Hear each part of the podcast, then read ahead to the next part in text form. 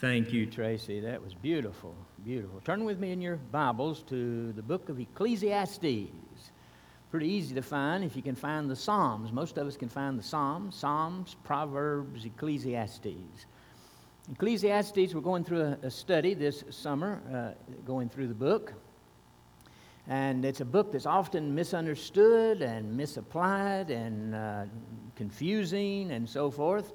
And I hope that uh, it's becoming more and more clear what God is saying through this book of Ecclesiastes. Now, we're going to come to chapter 6 in just a moment. That's where we find ourselves today.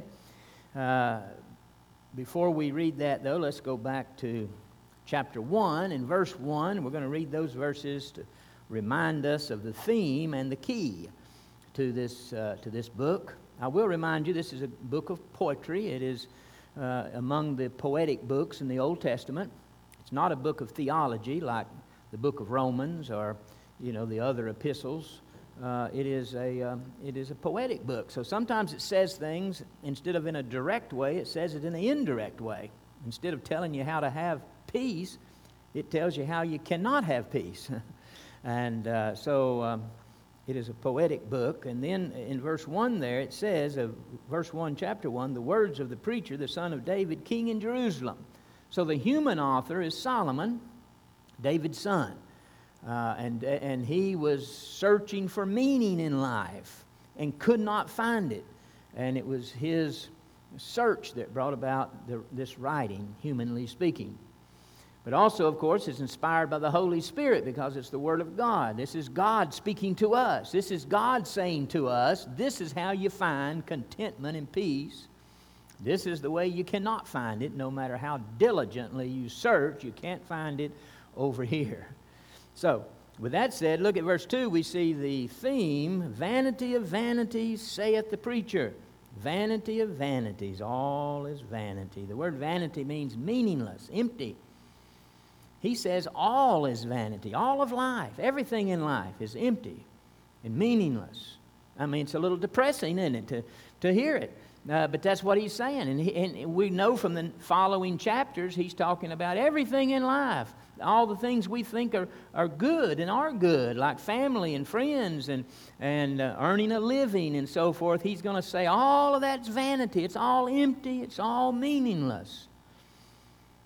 But then he gives us the key in verse 3. By the way, the word vanity is used 38 times in these 12 chapters.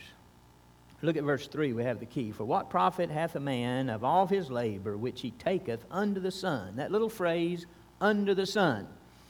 Uh, under the sun is used 27 times, that exact phrase. Three times uh, we have under heaven. And uh, so 30 times God uses this phrase.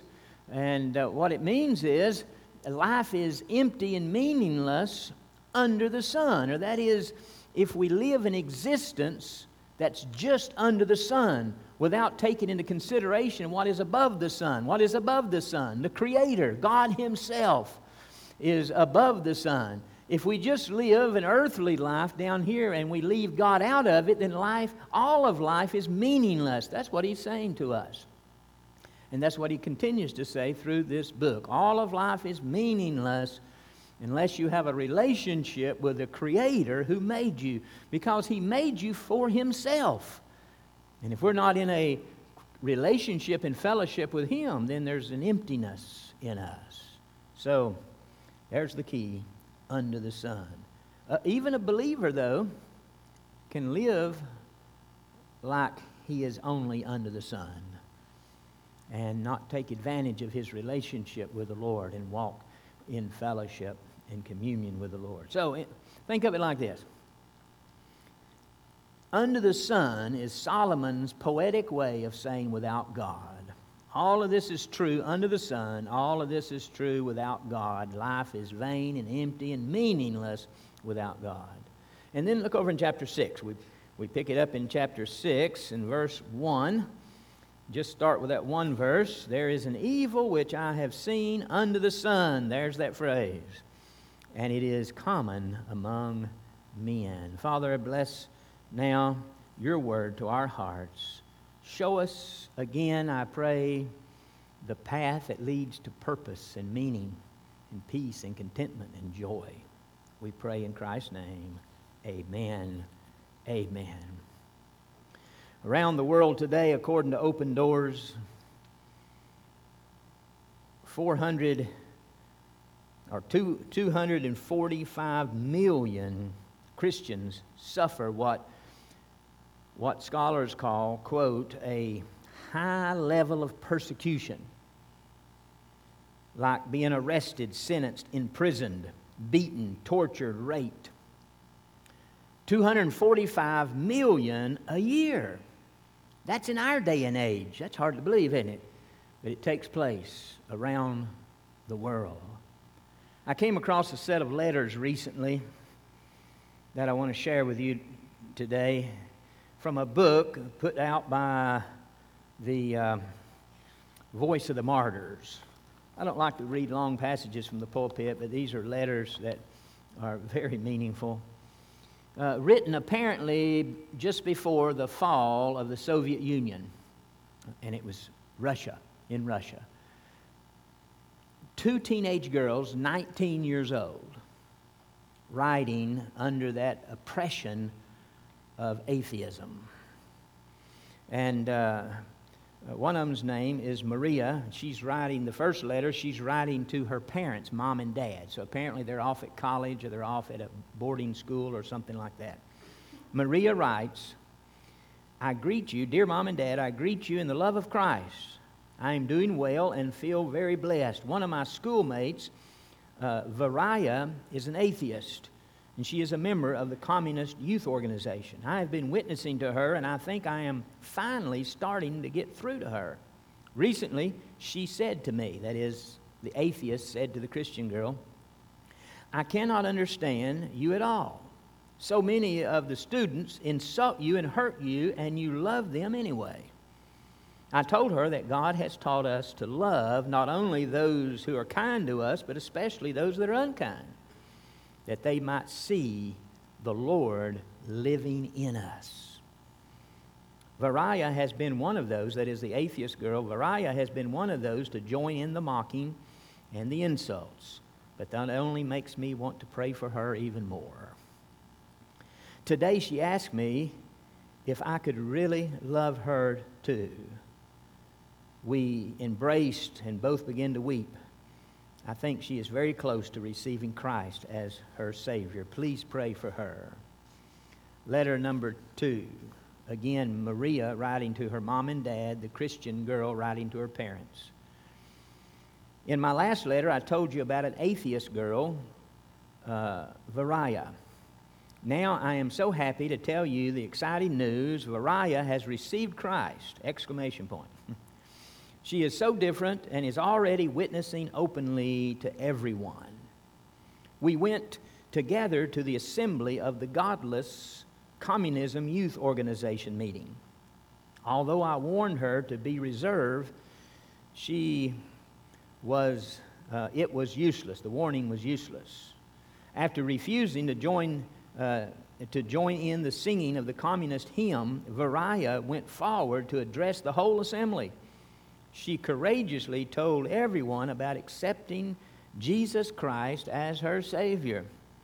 She begged everyone to give up their sinful life and come to Christ, and the whole place was silent. When she finished speaking, she sang with her incredible voice the old hymn. This is the name of the hymn, quote, I am not ashamed to proclaim the Christ who died and the power of his cross. Reminds us of the song the choir sang. And then she continues this letter to her parents I could only watch helplessly as they took her away. Today is May 9th, and we haven't heard anything about her. End of the letter.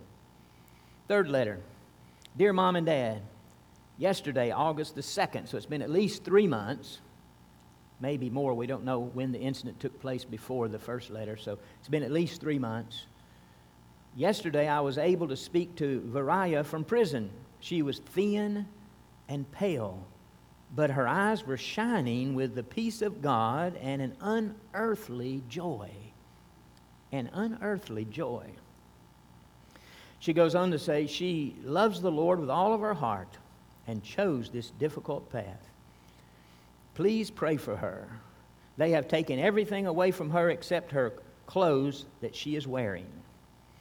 We've sent collections to her, but they do not let her receive them. When I asked Varia if she regretted what she did, she said no, and if they set me free, I'll just do it again. Now, this girl's only 19 years old. She said, uh, Don't think that I suffer. I am glad that God loves me so much that He gave me the joy to endure for His name. And then she said, uh, writing again, the Christian girl writing to her parents, I thank God that we have the peace to understand this. If we are in Christ, no suffering or frustration should stop us. I can only pray that my faith would be so strong if I were in her place. Then she concludes her letter by saying, We now believe that Varia has been sent to a labor camp in Siberia. I believe God will give her the strength she needs to endure. Fourth letter. Now, this letter is not from the Christian girl, Maria. This letter is from the girl in prison, Varia. And she's writing to her friend Maria. She writes Dear Maria, at last I am able to write to you. We arrived safely in the new camp, which is about 10 miles from a town. I can't describe life here, but I thank God that I am reasonably healthy and have the strength to work. I was put to work in a machine shop with another sister whose health is very bad. I have to do the work of both of us, or we will both be beaten and punished. We work 12 to 13 hours per day, and the food is scarce, but I do not want to complain. That's pretty remarkable, isn't it? I want to tell you that I thank God He used you to lead me to Christ. For the first time in my life, I feel I have a real purpose. Now remember, she's in the Siberian labor camp. She said, For the first time, I have real purpose.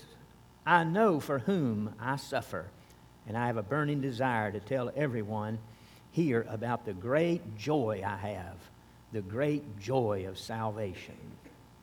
End of quote. Wow. Here's a 19 year old who has found the real thing real joy and real peace that comes from Christ and Christ alone.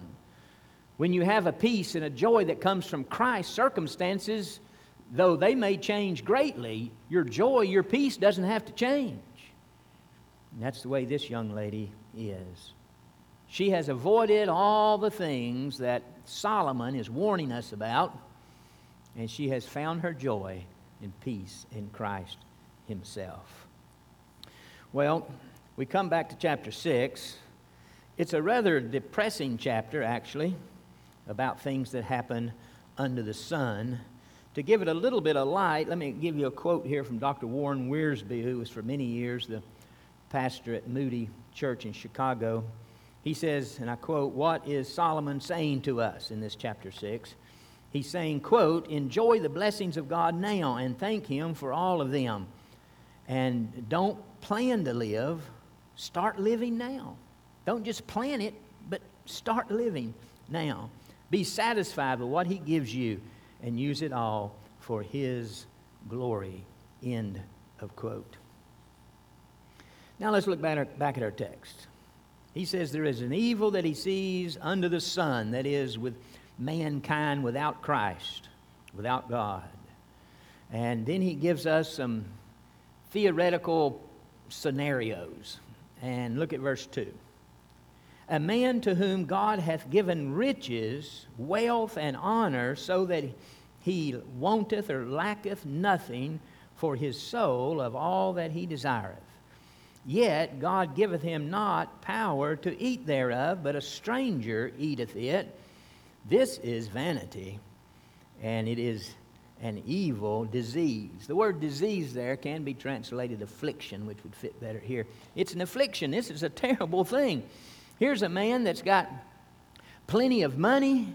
He's got, uh, he's got wealth and prestige and honor and everything, but he dies young and uh, he can't enjoy all that he has, and instead it goes to a stranger. Now, the word stranger there means somebody who's not in his family. So he didn't just he didn't leave his possessions to his family. He le- he left them, and they ended up in the hands of a stranger. Solomon said, "Man, that's meaningless. That is that's pretty empty right there. Uh, that is vanity. When and that is an evil affliction." So that's the first case scenario. Second one in verse 2. Uh, if a man begot a hundred children. Now, he's not saying that's possible, but he is saying if this is theoretical, if a man had a hundred children. By the way, if you had a hundred children, how many grandchildren would you have? Whoa. I don't know, three, five hundred maybe? 500 grandchildren, maybe, if you had a 100 children. He says, if a man had a 100 children, which is, a, which is a good thing in the mind of the, the Jewish mind, uh, when this was written 3,000 years ago, uh, children were a big blessing from the Lord. So to have a hundred children would be wonderful and glorious. And uh, he said, What if you had a hundred children and lived many years, so that the days of his years be many and his soul be not filled with good? In other words, he's never satisfied, this man. He's got a hundred children, he's never satisfied uh, his, his life is, doesn't contain goodness. And, um, and then it says, and also he hath no burial. He has no burial. He has no funeral.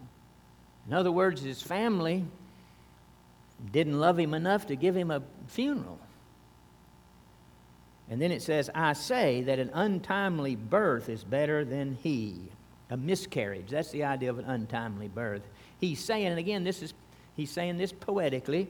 He's saying it'd be better to have to have died in a miscarriage and never been born than it is to uh, to live like this and be so miserable. These, this long life is just a long life of misery and unhappiness. Picture for a moment an older man who's in the bed, he's dying, his he's got a hundred kids gathered around him. He's got 300 grandkids gathered around him. Boy, that would, that would make the nurses down at the nursing station go crazy, wouldn't it? And, uh, but ma- imagine they're around him, but they don't really love him. They're not weeping because he's hurting or dying. They're there waiting to get his money. And as soon as he dies, they're going to be fighting and pulling on that money. He says, a man who lives like that would be better off if he had died before he was born. Now remember, this is people who live under the sun without God without the joy and peace that God gives. And then notice, then in verse 4, he says, uh, For he cometh in with vanity and departeth in darkness, and his name shall be covered in darkness. As it is, if he died in the womb, uh, his name, he wouldn't even had a name. Moreover, he hath not seen the sun, uh, nor know anything. This hath more rest than the other. That is, uh, this person who died in the womb has more rest than this person who lived a long, miserable life without God. Verse 6 says, Yea, though he. Now we come to the third theoretical person. Yea, though he live a thousand years twice told, or we would say twice over. So let's say a man lived 2,000 years. Now, he's not saying that's going to happen. He's speaking theoretically if a man lived for 2,000 years, yet he hath seen no good. You remember when we put it in the context of good, we're talking about the goodness of God in the sense of finding contentment and joy in life and peace in life. If a man could not find that, then, uh, then he's miserable. And he only, the extension of life which is usually a blessing, live a long time. But the extension of life is not a blessing. You just live longer in your misery. That's vanity, he said. That's emptiness. And um, then he says, Do not all go to one place. Now, he's not talking about heaven or hell here, he's talking about the grave. Rich or poor, happy or unhappy, we all die. Everybody goes to the one place, the grave. Verse 7 says, All the labor of a man is for his mouth, and yet the appetite is not filled. We work to, to take care of our bodies, take care of ourselves and our loved ones, but we work and then never satisfied. Uh, that is, people who are under the sun, people who don't have the joy of the Lord and the peace of Christ. These people uh, labor and may accumulate great wealth, but still they're never really happy. They're never filled, satisfied, contentment. You know, that word, that, that, not the word, but the principle of contentment is found all through this book of Ecclesiastes. This man was not content. For what hath the wise more than the fool? And what hath the poor that knoweth to walk before the living? In other words, a poor man who knows how to go about life in a good manner uh, but if you compare that to the uh, verses above, whether you're poor or whether you're uh, rich, people are miserable. Whether you're young or old, people are miserable and they die and go to that one place, the grave. Now we come to verse 9, the word better. The word better is used in all of those little uh, summaries that are in this book. You know, this, it, there's 12 chapters in this book. There are, there are seven summaries or conclusions just sparse through the book. And they tell us the good things. You know, uh, most of this book is negative. I mean, it's, it's depressing uh, how miserable it is to be without Christ and to live just under the sun. And, uh, but occasionally we see that word better, and when we do, we, there's something positive there. So he says in verse 9, Better is the sight of the eyes than the wandering of the desire. This is also vanity, or wandering of the desire is also vanity and vexation of spirit. You remember, vexation of spirit means frustration of soul. You know, some people, they're just frustrated all the time, aren't they? They're just frustrated with life and everything in life. Uh, that's the idea here vexation of spirit or frustration of soul. The, the root words in the Hebrew in this phrase mean uh, grasping after the wind or trying to catch the wind. It's as frustrating as trying to catch the wind, he says. So, what does it mean? One translation translated it very loosely and said it like this A bird in hand is better than two in the bush. We've all heard that saying, hadn't we? What God is saying is enjoy the one bird you have uh, instead of always worrying over and fretting over the two birds you don't have that are in the bush. Uh, if you look back at your screen for a moment, the New Living Translation translates it very well. It, it, it translates the meaning instead of the, the words. Uh oh, that was it I had to say. There it is right there. Uh, it says, Enjoy what you have rather than desiring what you don't have. Just dreaming about nice things is meaningless, like chasing the wind. so here's a bit of instruction for us enjoy what you have. And in all of those seven conclusions, that thought, that principle is in there. Enjoy what you have, enjoy life, enjoy it right now, instead of wishing you had more or something different. And so that's verse 9. Now look at verse 10. That which hath been is named already and it is known that it is man neither may he contend with him, neither may he, I'm sorry, neither may he contend with him that is mightier than he. The one he's contending with there, or being warned not to contend with, is God himself. And God has set some things in his sovereign will. And it is foolish for us to try to change that. Now, within his sovereign will, he gives us the gift of choosing. And some people choose wisely, uh, some people choose foolishly. But uh, you can't choose, in other words, you can't choose to be a bird, uh, or you can't choose to be an elephant so you can step on your enemies or something like that.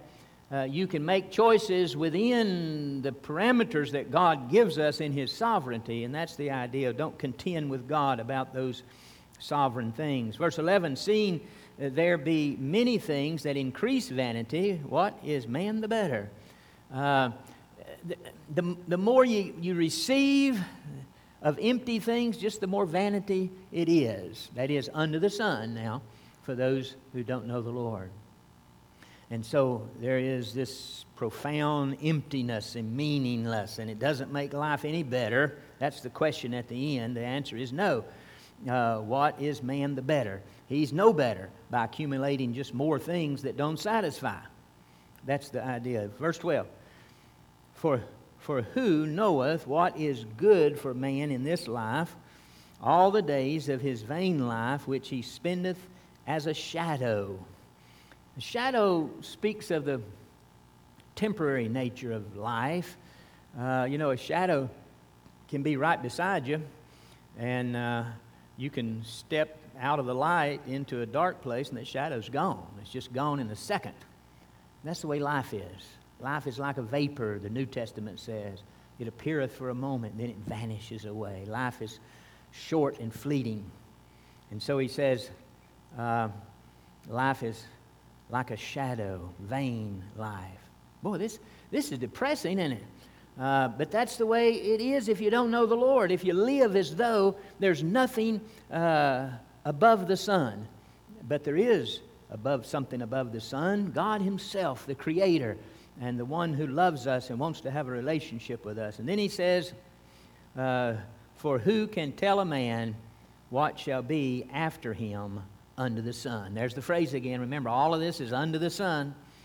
And uh, what a man don't know what will be after him. In other words, you don't know what's going to happen to your kids or your family or your fortune if you have one and so forth. A man just doesn't know.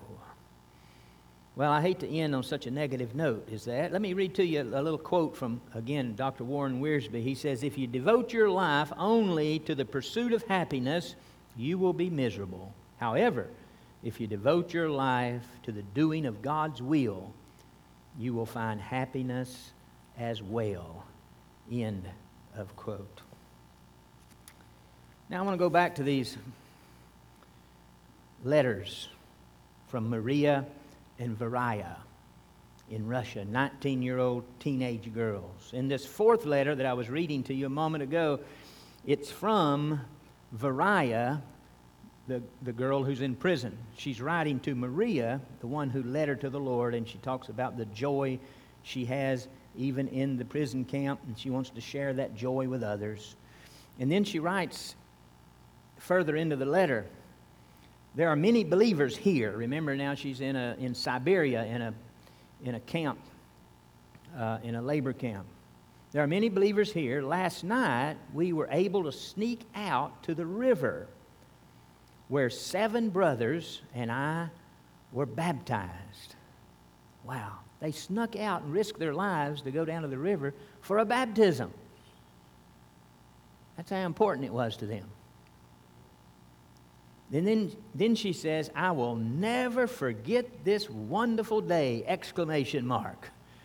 She's saying baptism is a, it, my baptism was a wonderful day, even though she is in prison camp. Then she says, Please don't weep for me. My purpose here is clear, and my faith remains strong. Then the fifth letter, she again, this is Varia, the, the girl in prison, writing to her friend. She says, At last I have found the opportunity to write to you again. I am happy to report the sister that was sick is some better. In my last letter, I told you about my baptism but I never had the opportunity to ask you to forgive me for all the times I wronged, wronged you before I received Christ. It is only through your gracious attitude of forgiveness that I am a Christian today. Wow, think about that. Think how many lives we could touch if we had an attitude like Christ had, or an attitude like Maria had of acceptance and forgiveness of people who have wronged us. Varia said that's the reason she came to Christ. She says, Please accept my apology for mocking you. She said, Also, I want to thank you for the packages you have been sending, but especially, most of all, for the Bible. Since the Lord revealed to me his deep mystery of his holy love, God has revealed to her this in her prison. She says, uh, I consider myself to be the happiest person in the world. And that's an exact quote. She has such joy from the Lord, such peace, that she believes she is the happiest person on earth in a Siberian prison camp. You see, she had the real thing. When you have the real thing, I'm talking about real joy and real peace coming from Christ Himself. When you have the real thing, circumstances can't steal it away, bad times can't steal it away. She says, I'm the happiest person in the world. I consider the suffering I have had to put up with a special grace. I am glad that God gave me this tremendous opportunity to suffer for Him. Please pray for me that I may remain faithful unto the end. May the Lord keep you all and strengthen you for the battle. We all have a battle, even ones outside the prison camp. Then she says, Don't worry about me. We are glad and joyful your friend, Varia. And then in the book, it gave this little footnote. Varia was never heard from again, but her love and witness for Christ were never forgotten. Her young life was likely snuffed out by the cruel authorities who imprisoned her for her faith. However, her legacy burns brightly in the hearts of those who know her story. Wow. She spoke of baptism as a wonderful, wonderful day. We've got nine people going to be baptized in, in just a few moments, ranging from the age of 7 to 70. And, uh, and it is a wonderful day let's don't think about baptism as, oh, yeah, we had some baptized a few months ago and now again today and yada, yada. No, this is a wonderful, exciting day for all of us, for the ones who are being baptized, for family members, for the church family. This is an exciting time. It's a wonderful time. It's a wonderful day.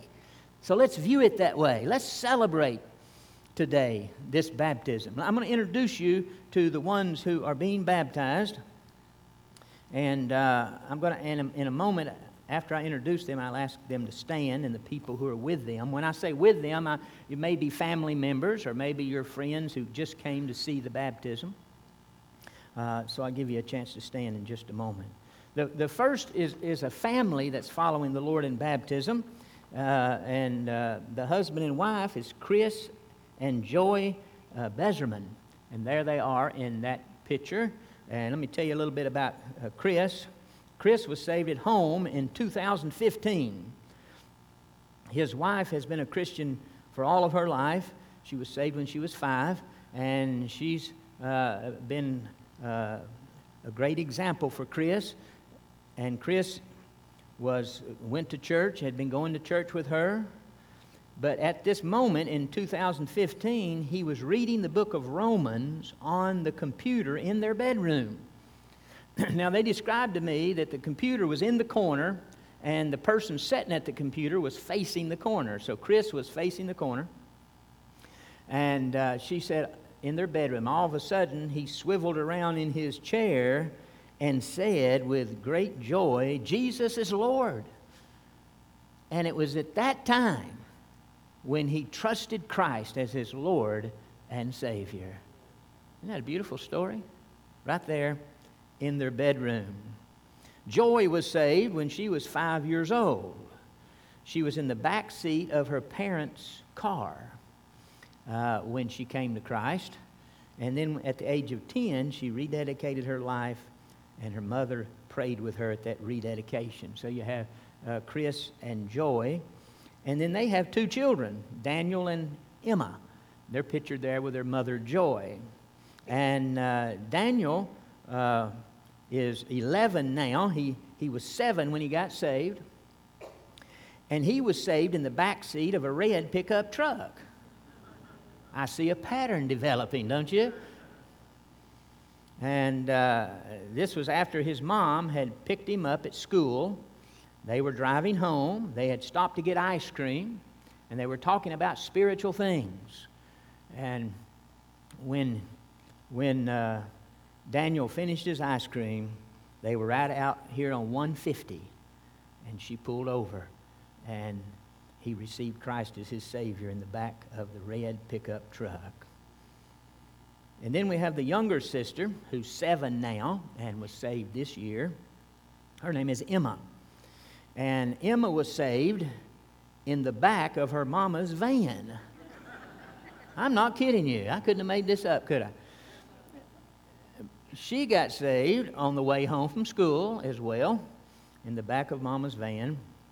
And uh, she had raised her hand at school concerning salvation, and the teacher had told Joy, the mother, about that. And so on the way home, they uh, were talking about it. And when they pulled in the driveway, Daniel got out to do some things. It left Joy and Emma alone together. And Emma called on Christ as her Lord and Savior right there. Isn't that glorious? this whole family is going to be baptized together today. It's a beautiful thing. And then we have Daniel Motzinger.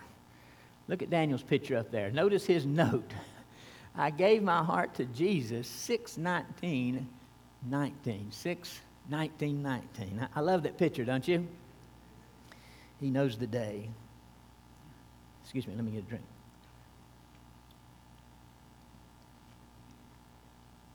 Chris, um, I mean, Daniel was raised by Christian parents. His parents are Edward and Lauren and he has Christian grandparents.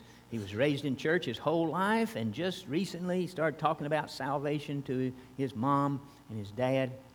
And they talked about it and discussed it, and they uh, brought Daniel to see Karen and I, and, and right up in my office, right up in there, uh, Daniel and I knelt be- beside each other, and Daniel called on Christ as his Lord and Savior. Isn't that beautiful? And then uh, the next one is Lily Hart. Lily is the daughter of Mark and Kelly Hart, and uh, Lily was saved at age four, and she is how old now? Right, right now, how old is she? Eight. She's eight years old, and uh, uh, her dad and her brother was baptized right here at Gospel. I baptized them, and that got her to thinking about it back when she was four uh, about spiritual things, and her mom was explaining to her about uh, what, uh, what all of that meant, and her mother led her to the Lord right there at their home. And then we have uh, a, a, brother and sister, Jake Scott, and you see Jake there. Jake is 16. He was saved when he was seven.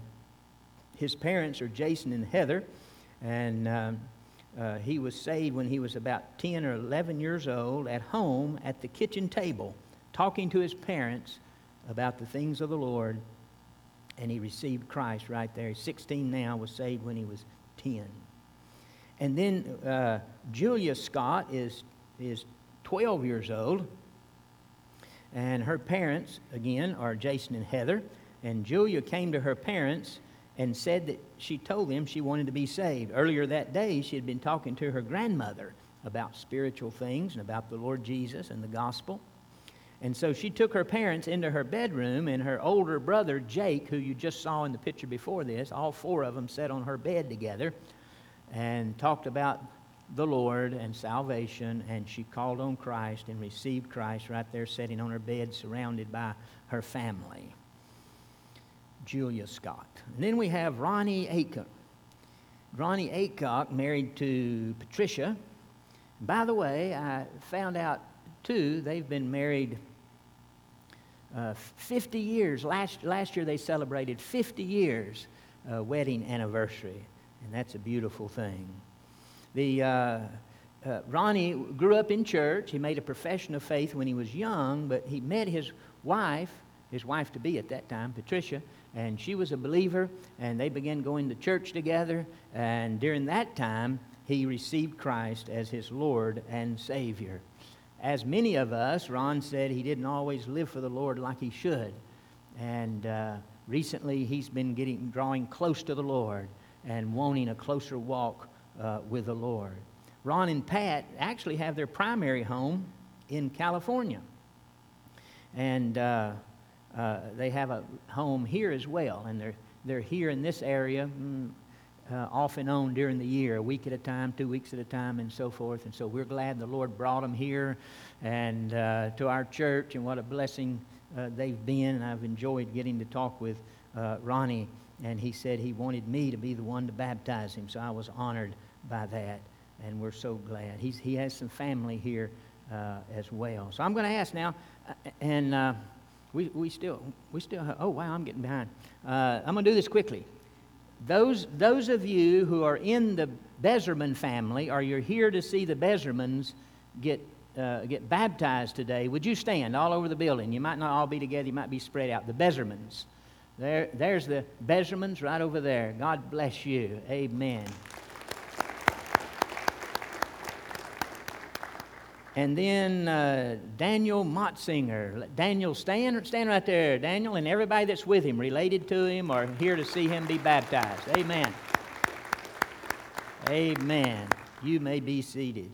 And then let's see, uh, Lily Hart. Lily, uh, wherever you are, stand with your parents and whoever's here to see you be baptized. Amen. Amen. And then we have uh, Jake and Julia. Uh, if you would stand along with your parents and anybody that may be here to see you be baptized. Oh, look at that big group. Yeah, amen.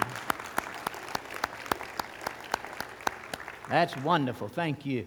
And then, uh, and then uh, Ronnie. If you're here with Ronnie, uh, would you stand? Ronnie and Patricia, y'all stand there in the family. Uh, amen. And uh, some of the family back here too. And some of the, fa- I guess most of this family is from California. Yeah, great, amen. That's a. We appreciate y'all driving so far to come to church this morning. ah, you may be seated. God bless you. Uh, what a joy it is. Baptism is a wonderful thing. Even to that young lady who is in a prison camp, we ought to celebrate uh, baptism. We ought to rejoice in it. And we ought to give God praise uh, in baptism. Bow with me, please. Father, thank you for these that have received you as Savior and now following you in baptism. We thank you for that. We pray you'd strengthen each one and hedge them about in your protective care, and may their journey to, to serve you and live for you grow stronger and stronger. We pray. In Jesus' name, amen. Amen. Stand with me, please. And the ones who are to be baptized, you come on back at this time. Men over on this side and the ladies over on this side. Uh, you can just come on back now. Words are on the screen. We're going to sing together. And as we do, if you'd like to come for prayer, we give you a chance to come. Let's sing.